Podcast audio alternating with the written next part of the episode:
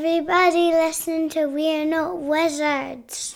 Because we are the best. And we're not wizards. No matter what anybody says. Goodbye.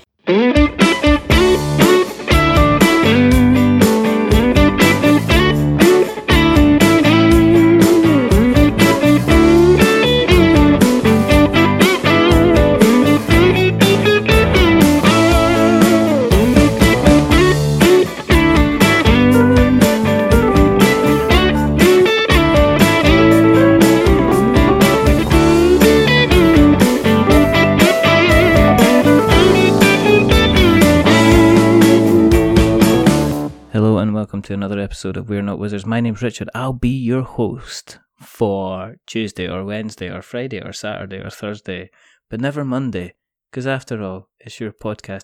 Joining me today is um, you'll always find him in the kitchen at parties, um, because he's just by himself. But not always by himself, just sometimes by himself.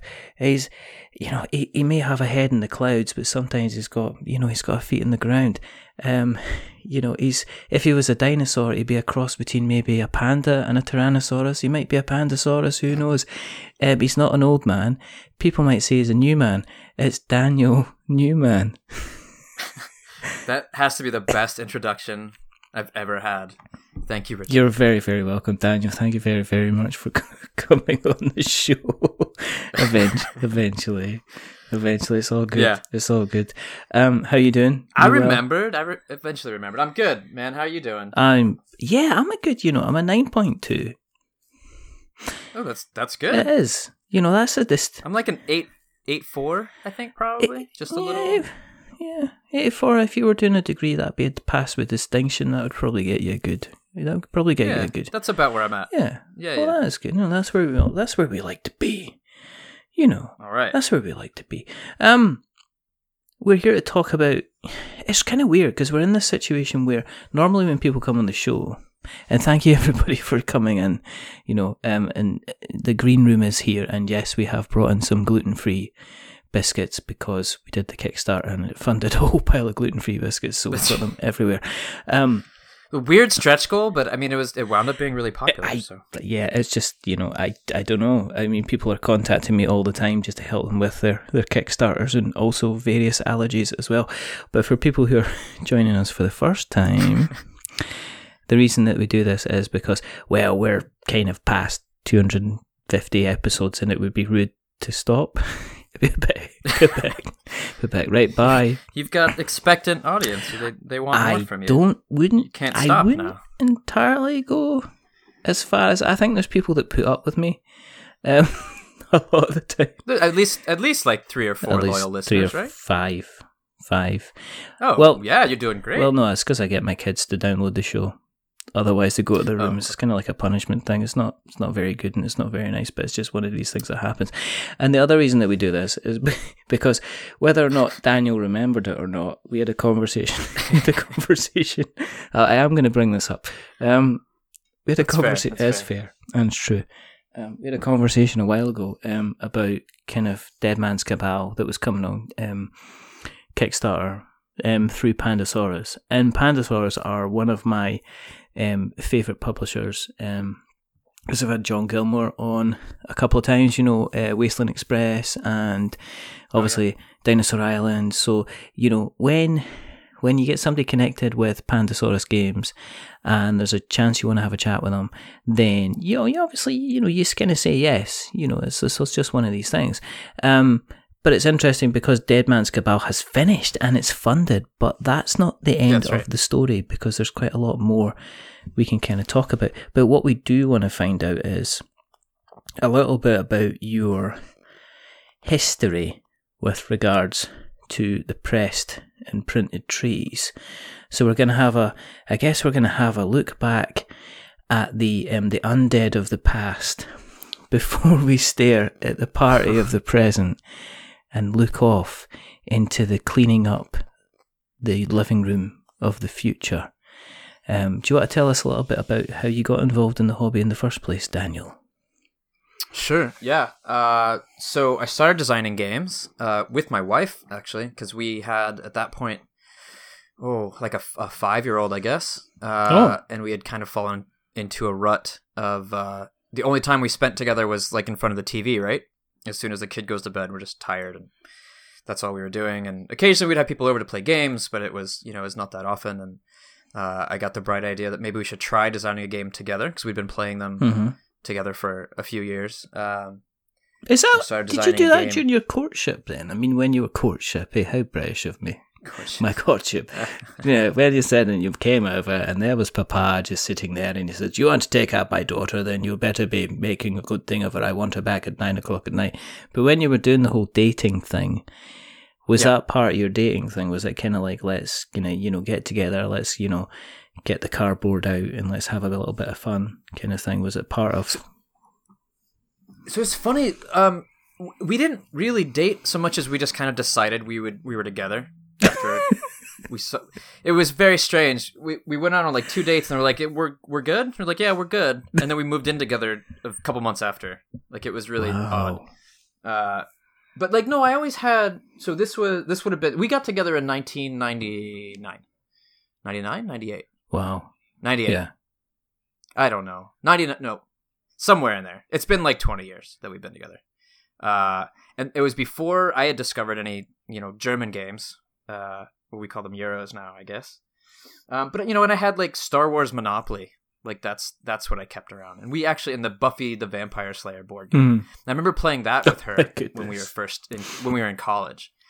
Uh, and we had this whole like lore about Star Wars Monopoly that whoever played somebody closer to the dark side Mhm. would, would always win. Like the game was just somehow weighted mystically towards uh, the, so like if it was Darth Vader and Boba Fett, Darth Vader would win, and if it was Luke or Han, Han would win.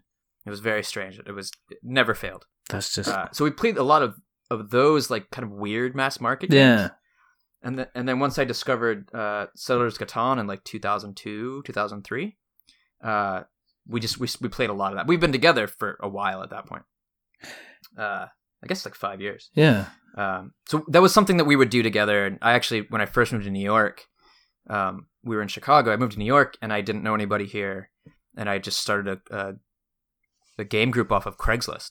And I was like, Oh. "Hey, I have Settlers Catan. If anybody wants to come over and play it." Legit, like that's this was like 2002, 2003, Wow. and that's how I made my first friends in the city. Was it still like a big? Was it like a big thing then? I mean, was Catan? Is Catan? No, I, I mean, Did people kind of go, "I know that," or did they go, "Well, what do you mean?" Is it kind of like like Monopoly, or you know? it was it so these were people who knew the game like it was a posting on craigslist like Oh, i want to play this game Yeah. and if they didn't know the game they wouldn't respond um, i think we had a couple people who were like that sounds interesting and they showed up and then they got into it and then i, I met one friend who would just bring over he had a collection of games Yeah. like he'd been into it for a while um, he had actually programmed some online web portal for playing games online i forget Oh. what it's called now Okay. spiel spiel by web i think or something like that yeah. so he was he was very involved in the scene at the time. Uh, and so he would just bring over games, and he introduced me to like Puerto Rico and Power Grid and like all sorts of stuff. Did anyone Uh, kind of just come round so- and then just start taking their clothes off, thinking it was some kind of weird sex thing? Did Luckily, no, uh, no. I was nervous about that. There's people, just random st- New York strangers just showing up. But usually, if you start with we're playing board games, that kind of weeds out most of the the wrong weirdos. He just brings in the good weirdos. I just wonder. I Uh, was just so wondering yeah, how so- you're going to phrase that. Yeah, yeah, yeah, yeah. Please make sure you keep your clothes on. Exactly. We're really just playing games. So I, it just went on for like a year. I, Uh-huh. I had developed a group, and we would have enough people that we could split up into two or three groups and play 3 or Uh-huh. four player games, Uh-huh. uh, which was awesome. And then because it's New York, people just leave. Like people just move away from the city after a while. Like it's really hard to maintain friendships over a long time because people just move away. oh, right. So it kind of petered out. Everybody just kind of disappeared at the same time. Uh, and then we've made friends here and there, you know, other couples that we've convinced to play games with us and stuff. Um, but back back to the my origins of game design. So so we had been playing games together for a while, and and uh, I thought it'd be fun as a creative exercise to you know take what we've learned from playing games and actually create one of our own. And Mhm. I started taking it to a local game meetup, uh, and then I found out through that that there was a game design meetup that met at the same place like on the weekend. So I took it to that, and I met uh, a couple of uh, people that I'm I'm still in touch with now. Gil Hova. Oh yeah, no. We do a little name dropping now. We do some name dropping, right? So uh, Gil Hova, uh, Breaking Into Board Games was his. Yeah, that's uh, it. Yeah, he was on that. He's no longer there. He's now on Ludology. Oh right, yeah, okay. Uh, yeah, so so I met Gil there and um, uh, Emerson Matsuuchi. Oh yeah, okay. Who did um, you know Century Spice Yeah, yeah, Road yeah, and yeah. Uh, Specter Ops and all sorts of stuff.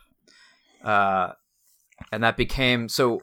It started out with my wife and I designing, and then I would go and play test it, and then I would come back and we would talk about it. And eventually, like it just became obvious that it was becoming more my thing, hmm hmm and my enthusiasm for it was just much greater. Uh, so it, it just it kind of took off from there, and then all of a sudden I was designing two or three games at a time and submitting to the Cardboard Edison Award, which I was a finalist, and then uh, submitted something to Button Shy after after talking to him about what he was looking for because he was he was uh, pivoting from doing these kind of simple 18 card games he wanted to do something more with the format Yeah, yeah. uh, and I was I was eager to work with him because I had met him at a at a convention and, and he seemed like a cool dude and I liked what he was doing. Um, so I was like, well, "What are you looking for?" He's like, "I'd really love to do an 18 card like tight Euro." I was like, "That seems insane," uh, but I actually have this design that I think I could convert from this like whoop from this giant like tile laying, you know, worker placement kind of thing and I, I think I can make it like 18 cards, and I figured it out, and I pitched it to him, and he he rolled with it. So Okay. that was my first published game. What game was that? That was Ahead in the Clouds.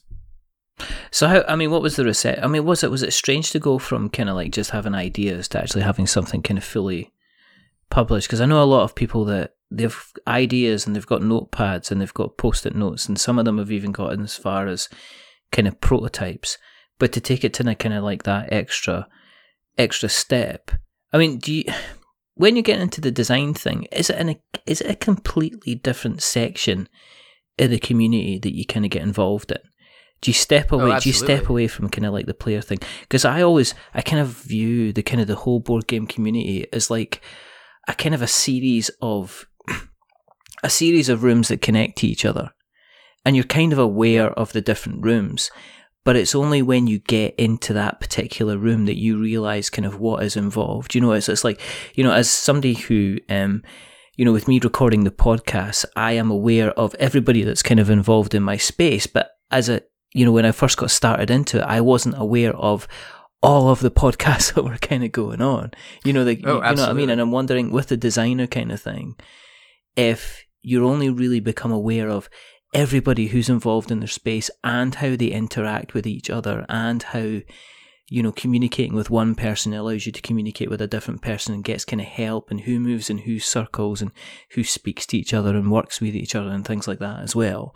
And is I mean, is oh, that Oh, is that how you kind of found it kind of worked that just getting in with like Button Shy, it opened up the opportunities that were available to you?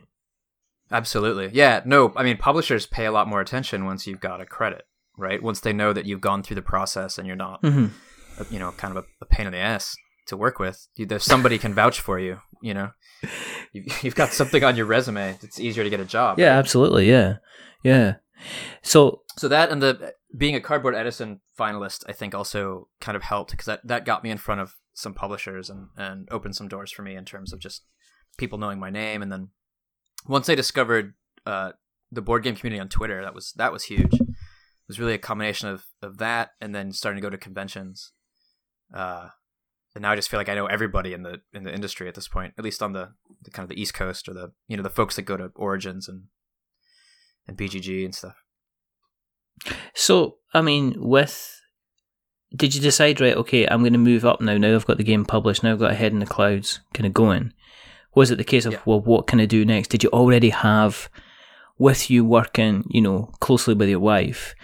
Did you already uh, did you already have like a couple of things that you could do that you were ready to pitch your next level? I mean, from you as a designer, do you have like kind of 15 or 20 different projects working alongside each other or are you the type of person that you take a project at a time and you work it until it's in the ground and you can decide whether you're going to continue with it or ditch it So it's it's changed actually. So when I first started, I was working on three to five games at a time because I just had all these ideas, and I you know once I realized I could do it, and it's something that I was decent at. I, I had all these ideas and I wanted to get them out, and I just you know I would work on three or four or five at a time. Now it's really one at a time, and I focus. And I'm I'm also in a situation where I can playtest twice a week with a pretty dedicated group. Mhm. Uh, and I iterate after every design, so I can spend four months on a game, and it'll be it'll be pretty close to done if I'm doing my job right. Mhm. Um, so and that feels better to me to just kind of like just kind of focus on the one and really get it polished, and then and then go pitch it. Uh, and I and I know better now who the right people to pitch are for the games that I'm designing, because that's super important. Is is finding the right publishers who kind of get what it is you're doing. Um, and for the kind of games I make, they're kind of these quirky themes on on somewhat you know it's not standard Euro mechanics, but definitely like Euro based Yeah. gameplay. Like there's only a couple of publishers that are even are even worth me talking to uh, that are interested in those kinds of games. Um, at least in the states, I there are a couple publishers in in uh, Europe that I I need to get to know better. Um, and I've started pitching to them, but it's hard because I haven't met them in person. Yeah, It's- yeah. it's a little trickier. Like I've I've developed kind of Twitter relationships with them, and and you know, they're always like, "Oh, please send me you know everything you're doing." But it's different when you actually can meet with them and show them in person. Yeah, I guess you can show kind of what you're working and what your ideas are, and it's easier to give kind of direct feedback as well on the kind of the face to face thing. And also, not being funny, but sometimes you might meet somebody after a kind of a Twitter conversation and kind of realize Mhm. um, you're maybe not the right person to be working with. Sure. You know, you do kind of get Personality you know, is- is yeah, huge. Yeah, yeah. Especially if you get a clash, or I mean, sometimes Yep. it's like you'll meet somebody, you'll be like, "Wow, this is this is going to go excellently." And other times you'll be like, "Um, I am I going to be maybe struggling with this? Are we not kind of maybe seeing everything exactly kind of like the same way?" And I'm sure it's kind of any type of Right. cri- creative kind of kind of enterprise, especially if you're kind of doing the doing the online thing. Has that meant you've focused? You've had to focus primarily on the American, the US kind of publishers then. Um, So far, I mean, there there are a couple of um, publishers in Europe that I've I've sent stuff to. Mm-hmm. Um, I've you know I've actually have one game that's being reviewed by a, a European publisher right now that uh, he's supposed to be getting back to me today or tomorrow, I think. Okay. But uh, Okay. he's had really positive things to say. He's like, I want to make sure I give it enough due, but you know, um, don't, you know, it was one of those conversations where he, he said, uh, "Don't sign this without talking to me first. I Ah, can't make any promises yet, but but I'm really impressed with this. You know, don't don't sign it without talking." Yeah, yeah. Um, which was which is cool. Uh, and I'm looking forward to hearing from him. But um, yeah, I mean, really, it's it. There's only a couple of publishers in the states that I even I even bother with because I just know that the the kind of games I'm designing just aren't for most companies. Yeah. Um, Uh, is it? Do you still get? Is it still the attraction to stay with the US publishers because of the potential audience reach? Do you think that has? Is that a pro to keeping everything in kind of in the US? Because obviously you're you're you know, well look at it this way: my listening figures in the US are, greatly outnumber the stuff across the rest of the world. But that's only because it's a bigger country with more people in it. So I've Yeah, got kind just of bigger more of us yeah, here, right? exactly. There's just like a more of us here. But I'm just wondering if you know, um, it dep- I suppose it depends on on the style of the, the kind of the style of the game. Um, absolutely. you know as well, and whether you would have the kind of the the kind of the audience reach kind of kind of going forward. the cool thing about working with Pandasaurus is that they're very aware of, of the international market and the potentials in the international market. And they were at Essen showing distributors and, and other, you know, publishers and stuff, uh, Dead Man's Cabal, um, to try to drum up some interest, you know, overseas. And it was getting some really great feedback and, and some really great interest. So I'm really curious to see how it does across the pond. Uh, because it, it because it has that like Euro sensibility hmm uh, and it may actually do quite well over there. So, hmm um, I'm yeah, I'm not necessarily tied to the U.S. market. If I can sell to European publishers and, and it'll do well over there, then you know Yeah, yeah. I'm all for that. Yeah. How did the relationship come around with um with Pandasaurus and, and Dead Man's Cabal? Did you did you go to them with Dead Man's Cabal and say, you know, look, here it is. What do you think? Or or had you been chatting to them with, you know, kind of for some time? I mean, had you shown them like a head in the clouds, feet on the ground, you know? No, so it's funny. That was I, I had I saw that they were um, taking appointments at Origins, Mhm. and I was going to go to Origins, and I wasn't quite sure what I was going to pitch to them, but they seemed like a really interesting company, and, and I really liked the the look of Wasteland Express uh, delivery service, which is just it seemed crazy, and I you know I had this game, Dead Man at the time it was called Dead Man's Party, Mhm. and uh, it was just really kind of quirky and weird, and I wasn't sure if anybody was going to be interested in it because it was just a little strange. Um, but I was like, you know what? I'll just show it to them, even though, and I'll just tell them that it's not. I'm not. I wasn't planning on pitching it. I thought it needed maybe some more work. But I was like, I have this meeting. I think this would be a cool game to show them. Let me just go ahead and show them, and then I've, I've you know, I've gotten a face to face meeting with them. Mhm. You know, let's see what happens. And I showed it to them, and they they kind of loved it. Uh, and I said, you know, let me think about it. Let me take a couple more months to work on it. Uh, if you guys are interested, you know, let's let's talk again at Gen Con. So we met at Gen Con, and then they decided they were going to sign it.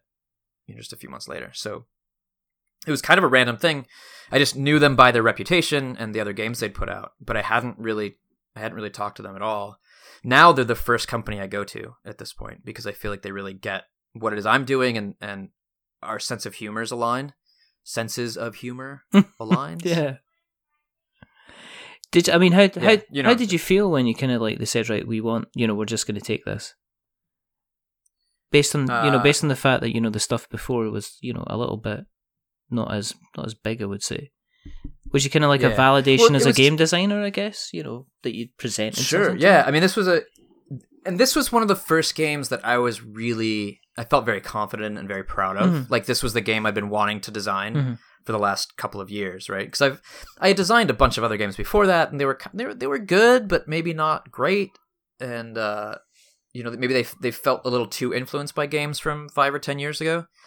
Um, and this one I felt I, I was really proud of, and I wanted to make sure it, it found a good home, so that you know when they were ready to take it, that was great. And they, uh, and I think it was the first time I got an advance for a game as well, which is really exciting. Um, so yeah, no, it was a big deal. And then seeing it up on Kickstarter was even crazier. Uh, just driving it home that it's it's going to be a real thing, you know. But I mean, how involved were you when you're signing it over to Pandasaurus? Did you were you kind of still staying involved with the rest of the development process? Did they did they have an awful lot to do? I mean, the game that you handed over to them when they signed it for you, i- is there a big difference between the final version of the game um, that's going to be going out to say the backers? Um, I'd say it's it's probably eighty five to ninety percent Mhm. the same game. All right, okay. Um, they brought uh, John Gilmour on to do development for it. oh yeah, of course, yeah. um, and, and he made some tweaks, and I was totally on board with those tweaks. And then he added on this whole other kind of secondary economy Mhm. that wasn't there before, Yeah. and I freaked out because I was like, "Well, this isn't. I didn't design this. What is this? I I don't know what this is doing. This is weird." Turns out it was perfect for what they wanted it to do. Yeah. and I had to kind of come to terms with it. And then once I realized, and it actually made it a little more accessible for a slightly lighter. It made the game a little bit lighter yeah. because what I had designed had a bit of a punishing element to it, in that you were spending points in order to do extra actions instead of earning, you know, an extra resource Mhm, mhm. in order to take extra actions, right? So it's just it's a little friendlier now. Um, but yeah, I mean that's really everything else was just minor adjustments to to the system that I had designed, Yeah. which is pretty cool. Yeah. Was it cool to, to have somebody like John kind of working on the Oh, game? absolutely. Yeah, yeah, yeah. No, that was great. Um, he was super cool, and then you know, and it's I, I can trust John. Like he has a reputation in the industry. Yeah.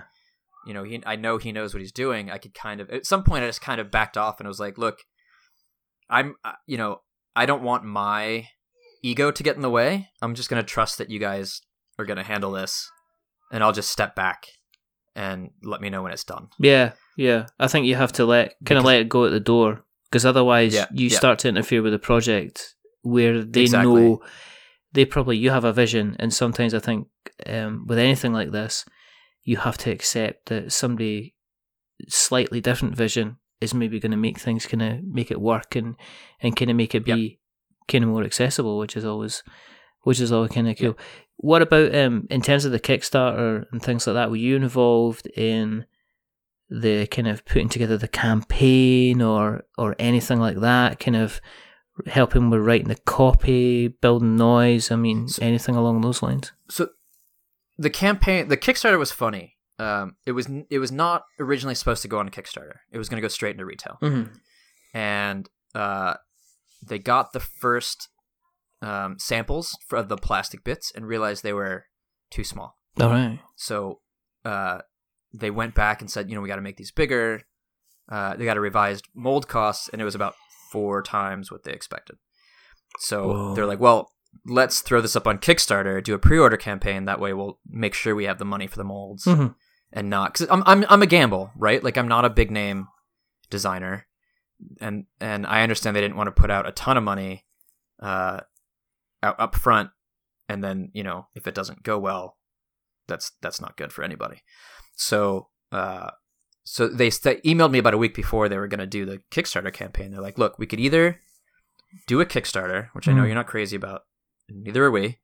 That wasn't the plan in order to get these molds and make sure we can get all the, the cool plastic in there. Or we could skip the Kickstarter and make it all punch board. And I'm like, well, no, you have to do the Kickstarter. we, got to make it look good. Like, uh, so, and, they, and they said, like, you can be involved as little or as much as you want. yeah. Um, because I know this wasn't part of the deal, you know, but whatever, you know, let us know what you want to do. So I was like, well, I don't really want to do anything.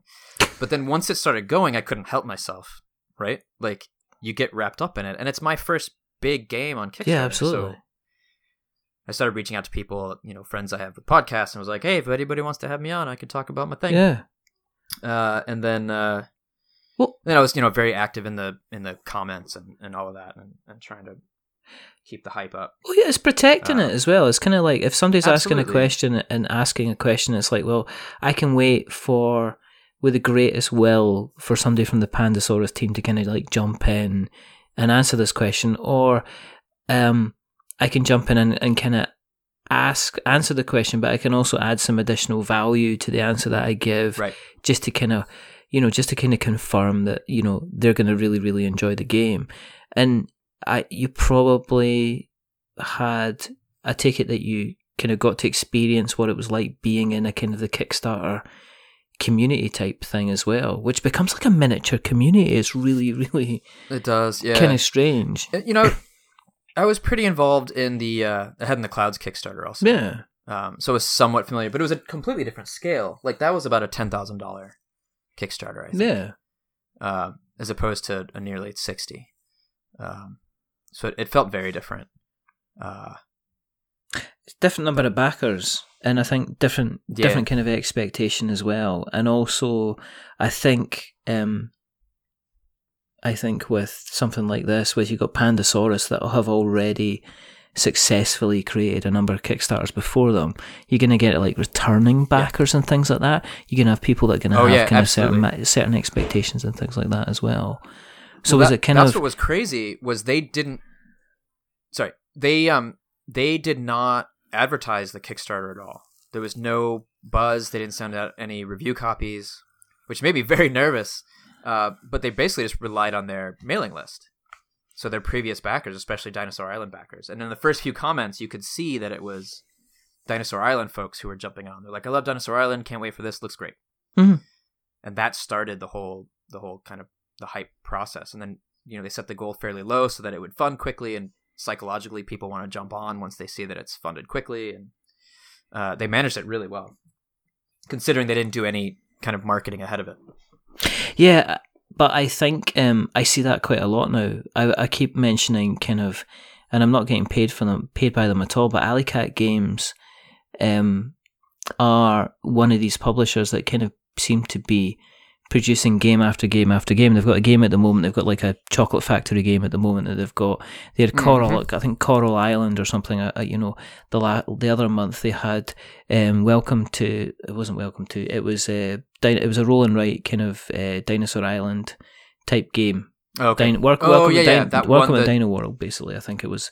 yeah, Um, that was the Gen Cant winner. yeah, it was. Yeah, yeah, and it had like David Yeah, David Turczi from Anachrony kind of involved Yeah, right. in that. And um, I mean, so yeah, so I mean, there's like Pandasaurus seem to be building a reputation for kind of bringing games to Kickstarter. They seem to be good quality games. but not necessarily games that fall in the same genre. As in, you know, they did they obviously did Dinosaur Island, but if you put if you put Wasteland Express delivery service and Machikoro and Dinosaur Island next to each other, Those are very they're different very, games. very, very kind of different games. So it's almost a case that you know the guys, and it's the same with Alley Cat games. I mean, they've got, as I say, they've got like Dice Hospital um, as well, which is just a completely kind of different. It's almost like we're not just going to be known for a particular zone, genre or style of game. We want to be known as somebody that takes a genre of game and give it the best kind of lick of paint and game that we can kind of kind of bring kind of bring to yourself.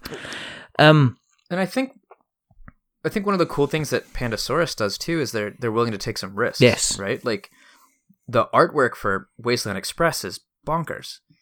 And just totally out there. Oh, yeah. And and especially for I mean I guess it's it's almost adding like an American sensibility to more European style games, right? Which is kind of what I'm doing as well, which is why it's such a good fit for me working with them. Um, but yeah, so I mean, it, was it was that that's what drew me to them. Like all of the things they pick are just solid games that do something a little weird, Mhm. and and I think that's that's pretty great. hmm hmm Um, let's talk about um, Dead Man's Cabal because I'm. I mean, one of the things you've said. Well, the the Kickstarter was to help pay for you know certain costs and things like that that kind of turned up with the campaign. Yep. And um, when we were talking originally, um, you did say that you know the game is going to be kind of available um, through retail, so that you know the aim is to have kind of like the same kind of tail that you know Machi Koro, Dinosaur Island, you know Wasteland Express all have that they're available to to kind of buy. So, do you want to tell us a little bit about you know for everybody who um, and I was like to say, you know, you can say, oh, well, for everybody who's been living under a rock, but it's like, well, for everybody, maybe for everybody that's gone on Kickstarter and been aware that at any one time there's like about 40 projects on Kickstarter. Oh no, it's ridiculous. It's like about Yeah. 500 or something last time I checked, and it's just like you can see. But um, from what I can tell, um, Dead Dead Man's Cabal is my life. Basically, it's my inability to to to to think at one some point in my life I'm going to throw a party, and that lots of people are going to turn up, and that probably actually what I'll need to do is I'll need to invent friends. To have them come down. So is that is that the case? I mean, is this basically autobiography of me? Uh, yeah, I mean, I, I installed cameras in your house. no, I just go on the live feed, you know. It's like, you know, Yeah, yeah, it's yeah. glitter hour tonight, so, you know, stay tuned. Um, but anyway, uh-huh. as we're saying, tell me, but please, please rescue So what me. what exactly you ask? You you want to know wanna about know what the, the game's game, about? Please, Is that please, yeah, rescue me. okay? okay. So, so uh, in Dead Man's Cabal, you are a uh, a lonely necromancer Mhm.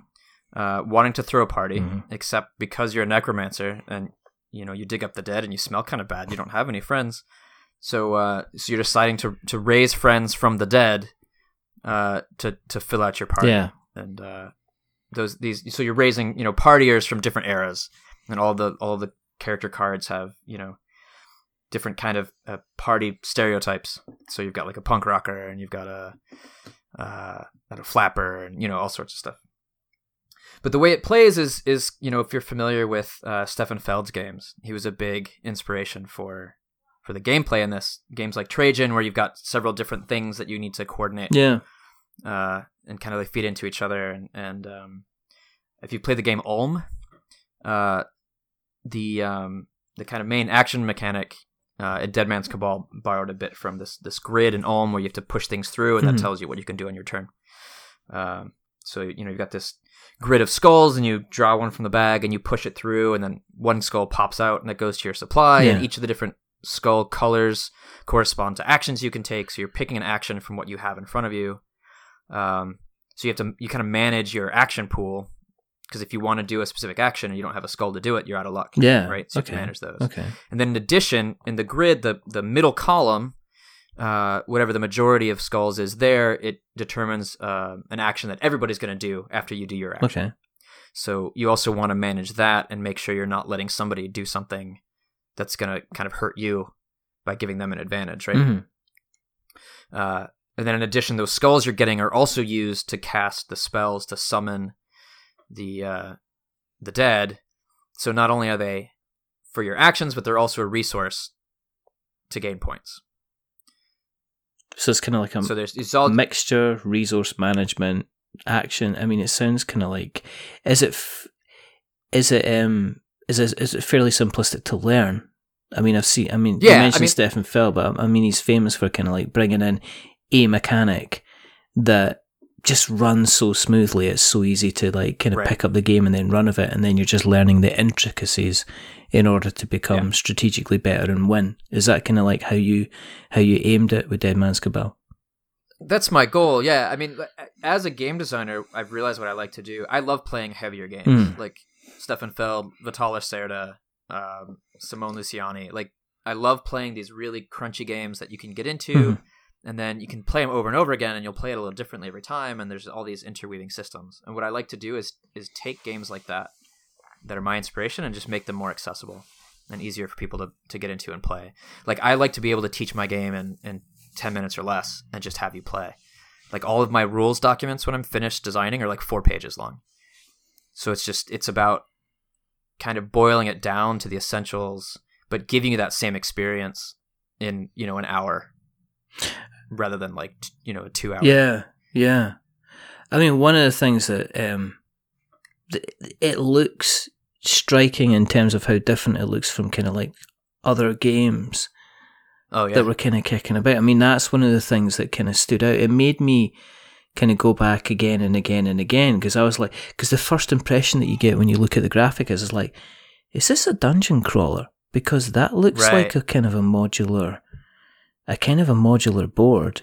And then you look at the kind of the, the sanctum and it's kind of like, that's striking, that's striking kind of Oh, stuff. yeah. I mean, was that something that when you were developing the game, was that, I take it, did that kind of artwork, did that call come, come later on? Did you, Oh yeah. Yeah. No, that was that was fully Pandasaurus. wow. Uh, and, and when they first showed me, 'cause th- there was no conversation really about what they wanted to do with the art, and then they just they picked a couple artists and they got this stuff done and they sent it to me. My jaw dropped, and I was like, "This is way beyond anything I would have ever expected." Like it blew me away. So the the board art is all Henning Ludvigsen, yeah. who had worked for Fantasy Flight, Yeah. so he's done those kind of dungeon crawl, you know, kind of things, and he just like I I couldn't believe it.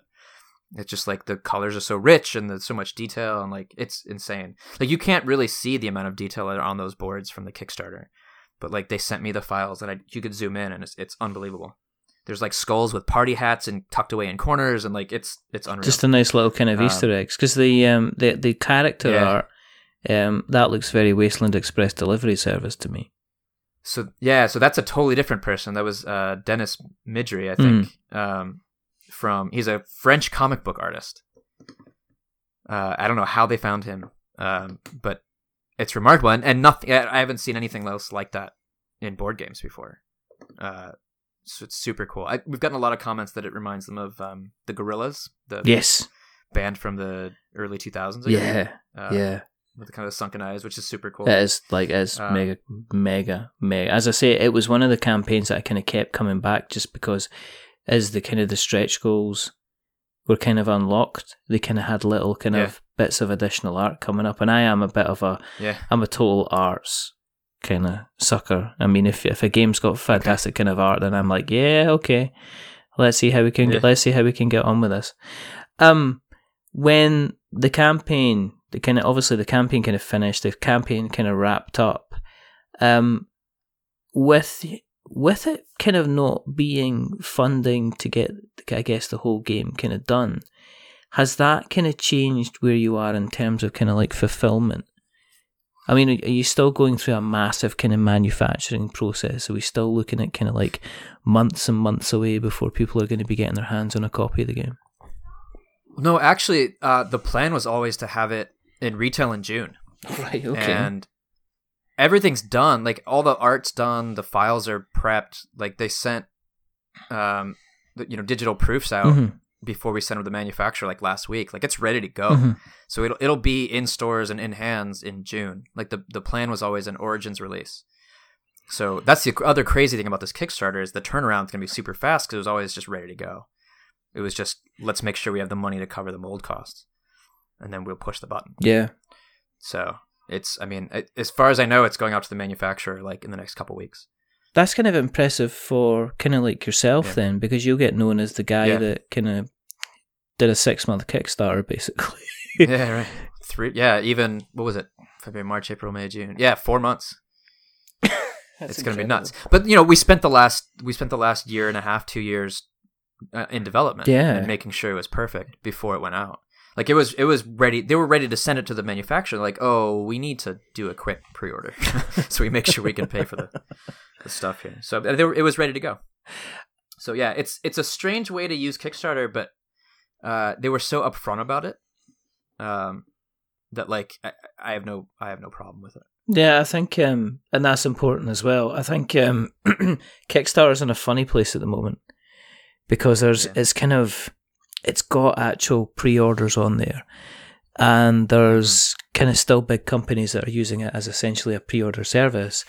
And there's Mhm. so many games on there, so it's becoming like a crowded marketplace. That it's almost like I've said this before, like the guys that just rock up with an idea just don't Right. seem to be getting anywhere. You know, they just you know No, they can't. You know. the expectations are too high now. Like it has to be completely polished. I mean, you know, Gil, who's been doing this for a while, uh, put up High Rise kind of in the middle of, of my campaign, Mm. and his his there were some issues with with how he put the the campaign together, and you know, some of his he used a lot of pictures from playtesting with his prototype Yeah. stuff, and people just didn't they didn't get that it, that wasn't the final. So he didn't get the traction he was hoping for, and had to take it down after a day to kind of retool. Yeah, yeah. Um, and he's like he was wildly successful with the networks and the expansion for Yeah, the yeah, networks. yeah, he and, was, you yeah, know, yeah. so it's not like he's a brand new person, you know, first time out. Yeah, but it's also not. But It's not like he's not done it before. I mean, it's almost the case like the landscape's completely changing, and people are like, "Well, um, so this art's going to get completed." Yeah, this is just placeholder art at the moment. Why? Why is it placeholder art? Why are we? Right. Why? It's Yeah. almost the case of like people are in, kind of insulted that you're asking them to pay, help you pay for the art. it's like, Yeah. well, well, they just don't have. They just didn't have the imagination to like to think through what this is going to be like, or the trust. Like, there's no trust. Hmm. I guess is really what it is. Um, and you know, like he was going to put all this extra plastic in it, and the price was really high. So it was a it was a mix of like he was charging ninety dollars, yeah, and he was showing the prototype art that didn't look like it was worth ninety dollars. yeah, So it's tough. That's a lot to ask. I think. yeah, yeah. Of your of your uh, backers. I mean, what about for you then? I mean, in terms of kind of going forward, I mean, um, you've still got the kind of the excitement of the game arriving, the finished completed product.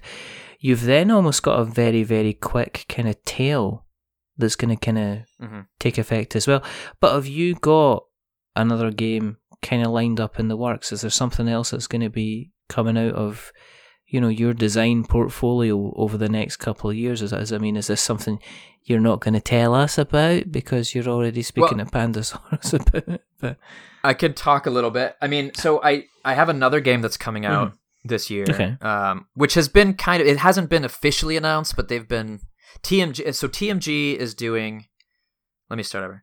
I designed a roll and write version of Gold West from TMG. right, okay, uh, that I'm called, I called Rolled West, and I signed it to them, and they've been showing like it's been coming back from their mystery package from China videos, so they've been showing it off, so I feel like I can talk about it. okay, Um, but that's supposed to be coming out, I think, this spring as well. There's no official release date. Originally, I think they were talking about an Origins release, right, Um, and they're starting to get manufacturers' proofs back. Um, so I'm hoping that it's it's fairly close, uh, and it'll probably be out at Origins also. So that'd be crazy to have two games debuting at Origins in one year. Um, you're just going to be walking about then- like head held high.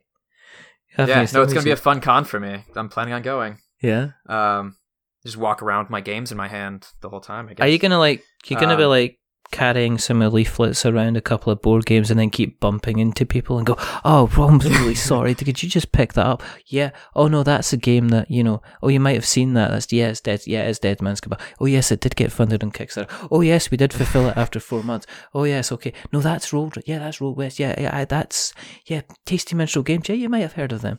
You know, is that what you're going to be doing? I'm doing? just gonna I'm gonna get that all. I'm just gonna get it all printed on a T-shirt, so I don't have to talk to anybody, and I can just designer of Dead Man's Cabal and Rolled West. And I'll just walk around With on the shades floor. And then when people come Please up to don't talk to me. You'd have bouncers and stuff like Uh, that. yeah. No, I'm I'm planning on hiring a couple of people, one in front, one behind, just to like you know. Give you space. Yeah, exactly. Make room coming through. Oh, that'd be fun. Uh, no. no, it's it's gonna be crazy. I'm gonna I don't know. It's bananas. Yeah. And then I have, you know I signed another game, uh, my game Astrolabe. Uh, Yes. which I was working on this year, and that that's looking like it's gonna come out around the same time next year. Um, and I've you know I've got another couple things I'm working on now. I um, I've got a couple games that are out being reviewed by publishers at the moment. I've got another small two player asymmetrical game that I'm working on at the moment. Uh, that was actually on my shelf for like a year that I kind of put away because I got stuck with it and I decided to pull it out again. Um, so I've always got something I'm working on. So how? I mean, But yeah, next next couple of years could be interesting. where are you in terms of? Are you still working as in a job, job kind of thing, or are you pretty much to the point where you're kind of like, well, you know, I'm just designing some games. I'm gonna get out of bed. I'm gonna design some games, and then I'm gonna play test some games, and then I'm gonna have some coffee because I need coffee, and then I'm gonna play some more games. But or are you still kind of like nine to five in it, and then running this as a very very serious hobby? So it's a kind of a combination. Uh, Um, I'm not making a living designing games. Like, let's be clear. Yeah. Like that's that's real hard. Um, but I'm also not. I'm not working a nine to five job at the moment. Um, my wife actually does pretty well. Uh, to the point where I don't really need to work. Um, and I'm Oh, I'm taking okay. I'm doing the stay at home dad thing. So I I pick up my son. I drop him off in the mornings Yeah. and I pick him up in the afternoons most days.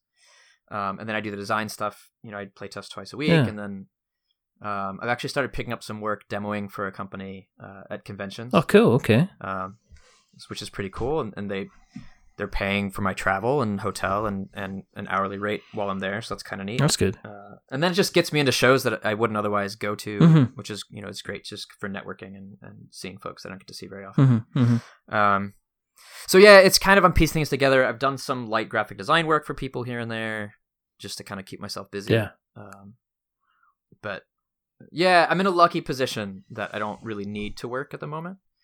Um, that you know, I'm aware of how lucky I am that, that that's a possibility, and I'm trying to take advantage of it as much as I can. Yeah. And where are you with kind of like reviews for Dead Man's Cabal? I mean, are are there people? I mean, there's obviously some some stuff in the Kickstarter campaign, but is that something you you guys are now actively going to have to look at, or is there something you're already kind of well on top of before the kind of the retail type release?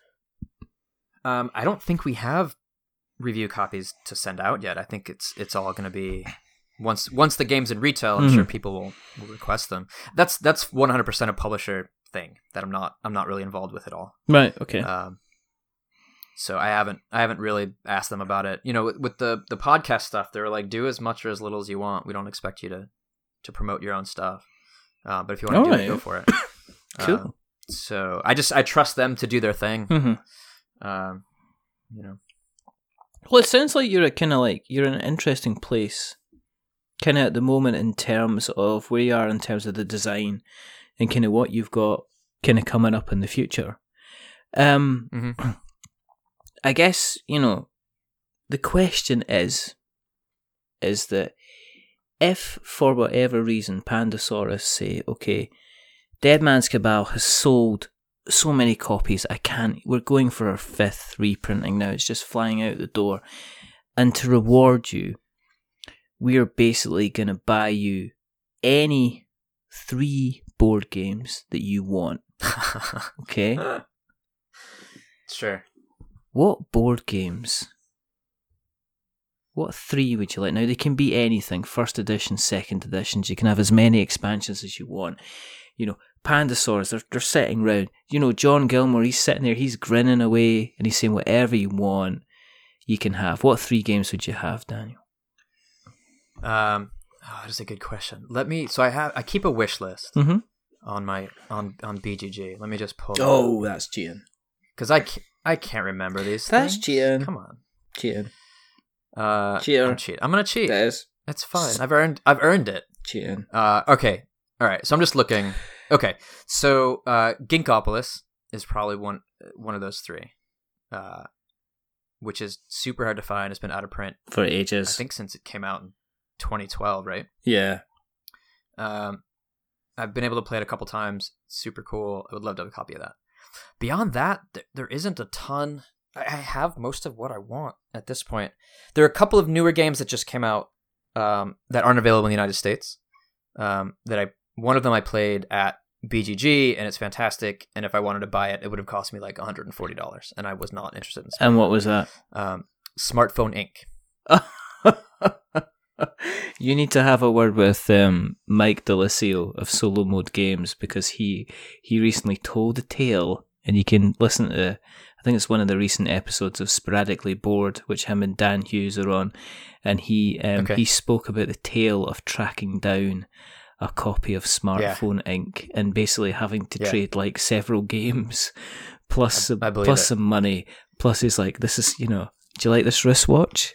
it's like Yeah, yeah, you know, What else can it's I a do? Casio. How can I get you in this car? you know, Uh, yeah, so I got to play it at BGG Yeah. and it was fantastic. And then I heard how much it was and how hard it was to get, and I was like, okay, well, I'm hoping for a reprint. and I did hear a rumor that they're working on working on a uh, some U.S. distribution. So I'm crossing my fingers. well, I, I start I started that rumor because I thought it'd be an evil. Oh, you yeah, did? it'd be an evil thing to do. So no, no, no, no, no. okay. Um, third third game. third game. Uh, This is a difficult one. okay. Everything else is easy. So I know. First two are easy. Mhm. So there are a couple.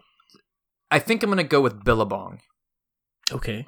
It is a it, it's a kind of an abstract game from 1995, uh, where you are playing. Um, every every every player has a team of kangaroos, uh, and you can only move by kind of slingshotting around other kangaroos. Uh, you're trying to go in a circle, and there's a little pond in the middle, and so if if there's a kangaroo that's exactly five spaces away from you, then you can jump five spaces in front of it All right. Okay. and you're just trying to move your your way around this circle uh, by hopping, you know, around. And it's it sounds dreadful, uh, but it's amazing fun. Uh, I played it at actually at BGG a couple years ago because they they have a really great library with a bunch of old out of print games. Um, so finding a copy of that would be would be pretty amazing. That one's that one's pretty tough. Excellent. So Billabong, that's that's my There you number three. I'll, I'll I'll maybe see if um Mike Delisio can kind of lend you um smartphone and you've never Yeah. never it's never it's not Yeah, sure. never ever No, that's never not gonna it's happen. not going to No. happen it's not going to happen however if he was going to get in contact you with you to kind of discuss how many bars of gold it would take to pry it out of his hands where can we find you on the interweb nets Mr Newman I mean, the best way is Twitter. okay because I I live there. Uh, okay Especially since I'm at home all day, I'm just on Twitter all day long. Uh, I pay rent to Twitter now, uh, but that's it's at D N L N W M N. That's my name without vowels. I was going to say my Because- kingdom for a vowel but you know obviously you ruined that well, joke I mean, you know. Yeah, I'm sorry. You want to take it again? Should we? Nah, no, no, Rewind? it's fine. it no, out. You can no, edit I'm not gonna. It's No, don't edit. oh, then my kid will be on the show. That's fine. Really, You know, it's, it's always good. Okay. No, um. Uh, yeah. So the the Daniel Newman is a very common name in the United States. Ah. Uh, I think there are three or four of them in Brooklyn, New York. really. Uh, in fact, there was one who had a law office about three blocks from my house a couple houses ago. No way. Uh, Has he published yeah, so game? it's, uh, Daniel Newman up on the. I don't. I don't think so. I may be the only Daniel Newman game designer. You better watch out. There's not some kind of strange, dodgy guy walking around, kind of Gen Origins and that, and Gen Con and stuff later Yeah. on in the year, kind of claiming, you know, getting all free stuff. He's got a copy Yeah, of smart wearing wearing the T-shirt. Yeah. he's probably wearing the T-shirt. copy of says- smartphone under his arm because somebody Oh, ran up no. and says, oh, "I listened to you on the We're Not Wizards podcast. I heard you loved smartphone, and I've got five copies which I just needed to give you because I played Dead Man's Cabal and I loved it. so there you go. You can have that." And he's just like, "Yeah, Oh no. rocking it." Yeah, all right. So Twitter, Uh, there are there are two actors named Daniel Newman uh, that I've got an email for uh, from people who are very confused.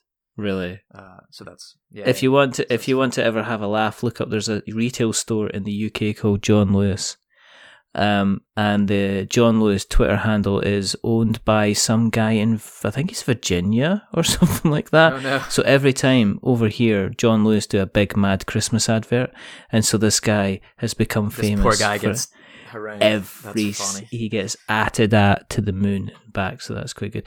Um, where else can we find you? Does Dead Man's Cabal have a website, or you suppose Pandasaurus will have a website? Yeah, I think you can you can see it at Pandasaurus's uh, pandasaurus.com, Awesome, I believe. cool. They probably have pre-order link up there. Cool. Um, and wherever fine games are sold, it should be in, in retail everywhere, as far as I know. Fantastic.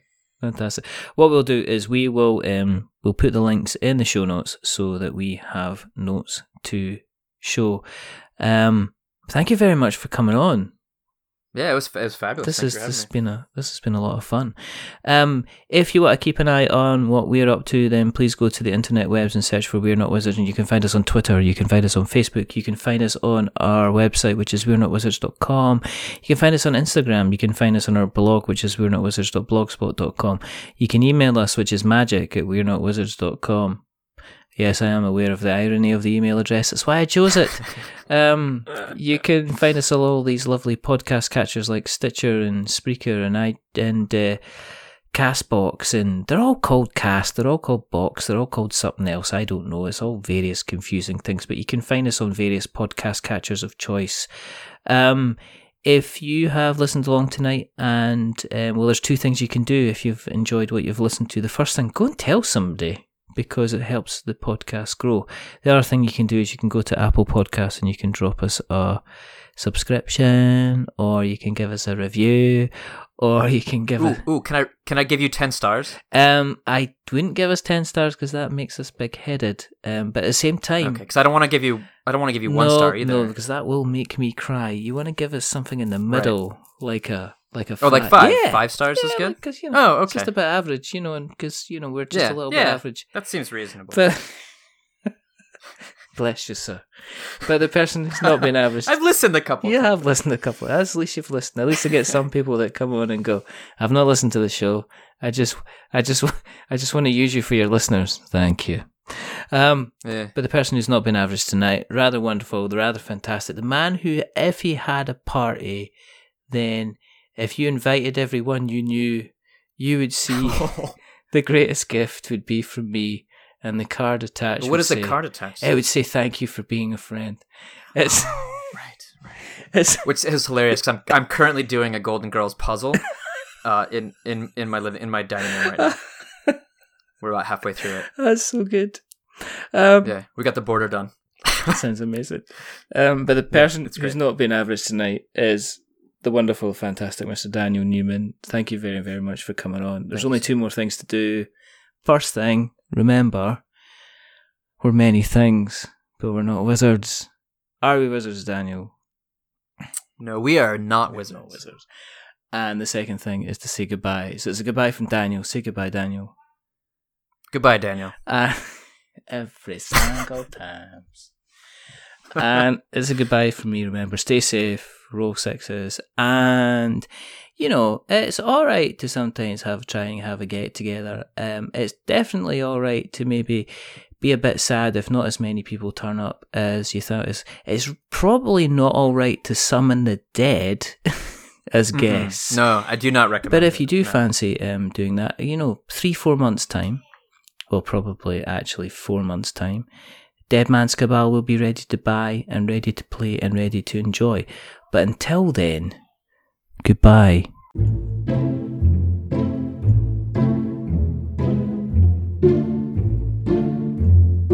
A wizard is never late.